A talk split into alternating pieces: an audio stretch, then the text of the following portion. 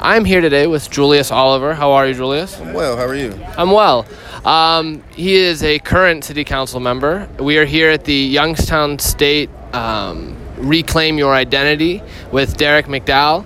I just wanted to get a little bit of background on how you think today went and your overall takeaway.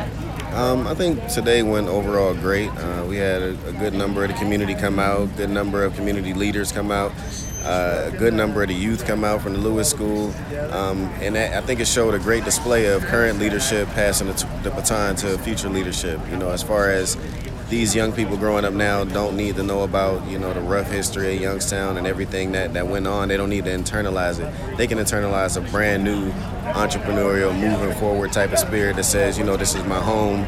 We can make this this place just as great as I am. You know what I mean? And that's why it's the city of you. We want everybody to put themselves into this city and produce, you know, what is inside of them. And today is now considered Reclaim Your Identity Day here in Youngstown, Ohio. And I know you had some work in getting that um, taken care of. Do you want to give me any background on that?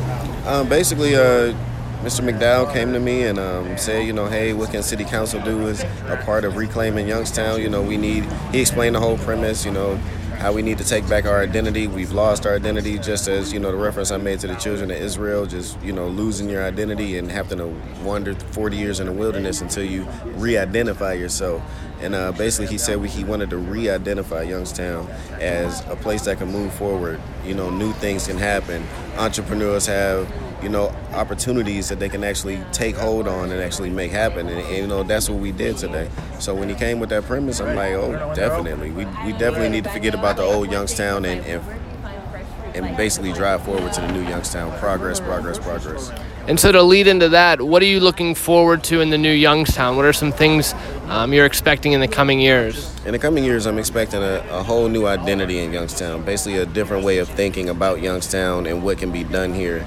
Um, I'm looking for people to start being encouraged and empowered by the things that are going on in the city, be it from the city leadership or from the youth. You know what I mean? Just looking forward to the new. Um, I'm looking for new businesses to pop up, new entrepreneurs that you know can see their dreams come true here in Youngstown now, rather than saying you know I have to move somewhere else. I'm looking forward to people in Youngstown seeing Youngstown as a, a empty canvas, as you will, and they can paint whatever they like on this canvas. You know what I mean? So that's what I'm looking forward—a total restructuring of the mentality of the city. That's awesome. I really appreciate it, Mr. Oliver. Thank, you so much.